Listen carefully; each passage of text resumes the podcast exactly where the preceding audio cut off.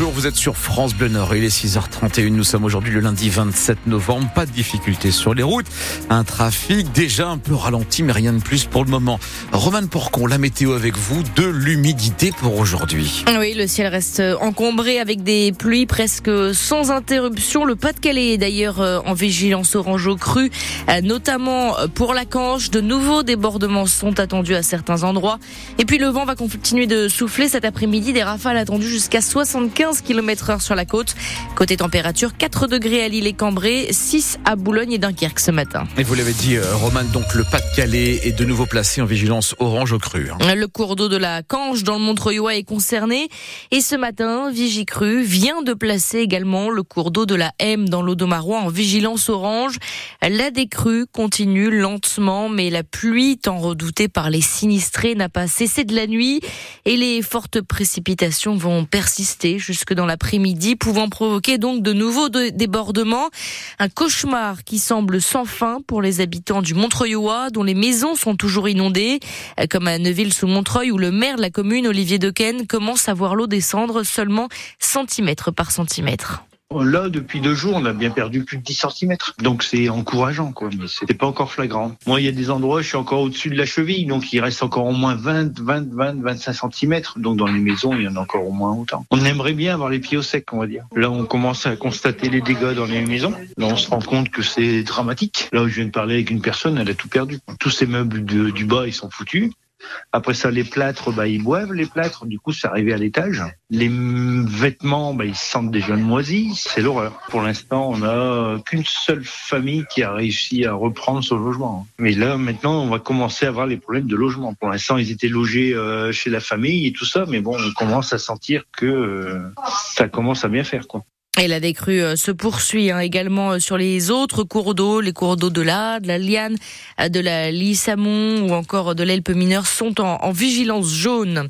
Une opération de sauvetage a eu lieu hier au large de Boulogne-sur-Mer alors que de nombreuses traversées de la Manche ont eu lieu ce week-end. 35 migrants ont été secourus alors que l'embarcation se trouvait en difficulté.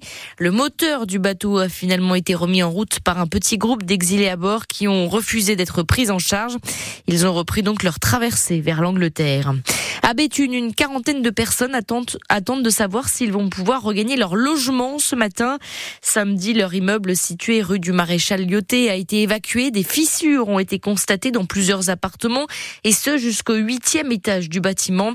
Une expertise va donc être menée aujourd'hui par le bailleur Pas-de-Calais Habitat. 6h33 sur France Bleu Nord. Roman, le lycée à Verouès à Lille, le plus important lycée musulman de France, pourrait voir son contrat avec l'État La direction de l'établissement est convoqué donc en préfecture du Nord cet après-midi devant la commission de concertation de l'enseignement. Le préfet du Nord envisage en effet de résilier euh, ce contrat qui lie le lycée et l'État. Plusieurs points sont reprochés à la direction, notamment un cours d'éthique musulmane proposé aux élèves et la traçabilité du financement de l'établissement.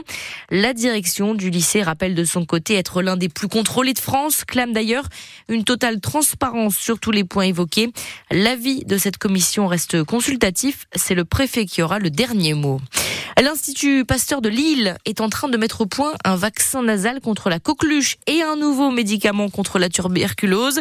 Les derniers tests sont en cours. On en parle donc à 7h45 avec l'invité de France Bleu Nord ce matin, Didier Bonneau, le directeur général adjoint de l'Institut Pasteur à Lille. Mais pour l'instant, 6h35 sur France Bleu Nord en football. Les Dogs ont assommé Lyon hier. Lille s'est en effet imposée 2 à 0 au Groupama Stadium face à une équipe lyonnaise qui sombre vers la Ligue 2. Les Lillois, eux, ne sont plus qu'à un point du podium de Ligue 1. C'est Jonathan David qui a ouvert le score à la 28e minute.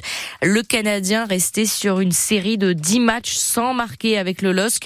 Quatre minutes plus tard, Thiago Santos a doublé la mise avec une frappe euh, magnifique de 20 mètres.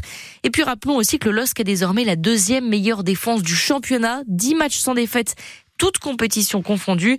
De quoi rendre fier le gardien Lucas Chevalier. On a été efficace aussi très rapidement pour se mettre à l'abri. Toujours des, petits, euh, des petites choses à améliorer, mais victoire logique. Notre plan de jeu, euh, nos joueurs techniques, euh, et puis ce que veut mettre en place le coach, fait que voilà, ça, ça prend forme. Et puis on, voit que les équipes aussi, Lyon au fur et à mesure du match, on avait marre de venir nous presser parce que en fait en 2-1-2, on sortait de la pression et ils faisaient que cavaler et au final ils étaient ils étaient cuits. À la fin ils avaient plus la force pour mettre de la vitesse pour aller nous mettre en danger. Donc c'est ça aussi, c'est notre, notre style de jeu, épuiser l'adversaire, jouer proprement et puis après nous on a, on a de l'espace. Et puis Pascal, vous prendrez bien aussi un peu de magie de la Coupe de France ce matin.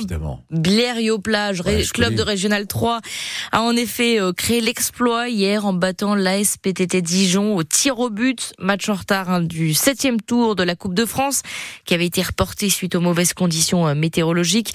Eh bien, le petit poussé s'envole désormais vers le huitième tour de la Coupe de France. Ça sera face à l'équipe de euh, Chambly en National 2. Le match se jouera le week-end des 9 et 10 décembre.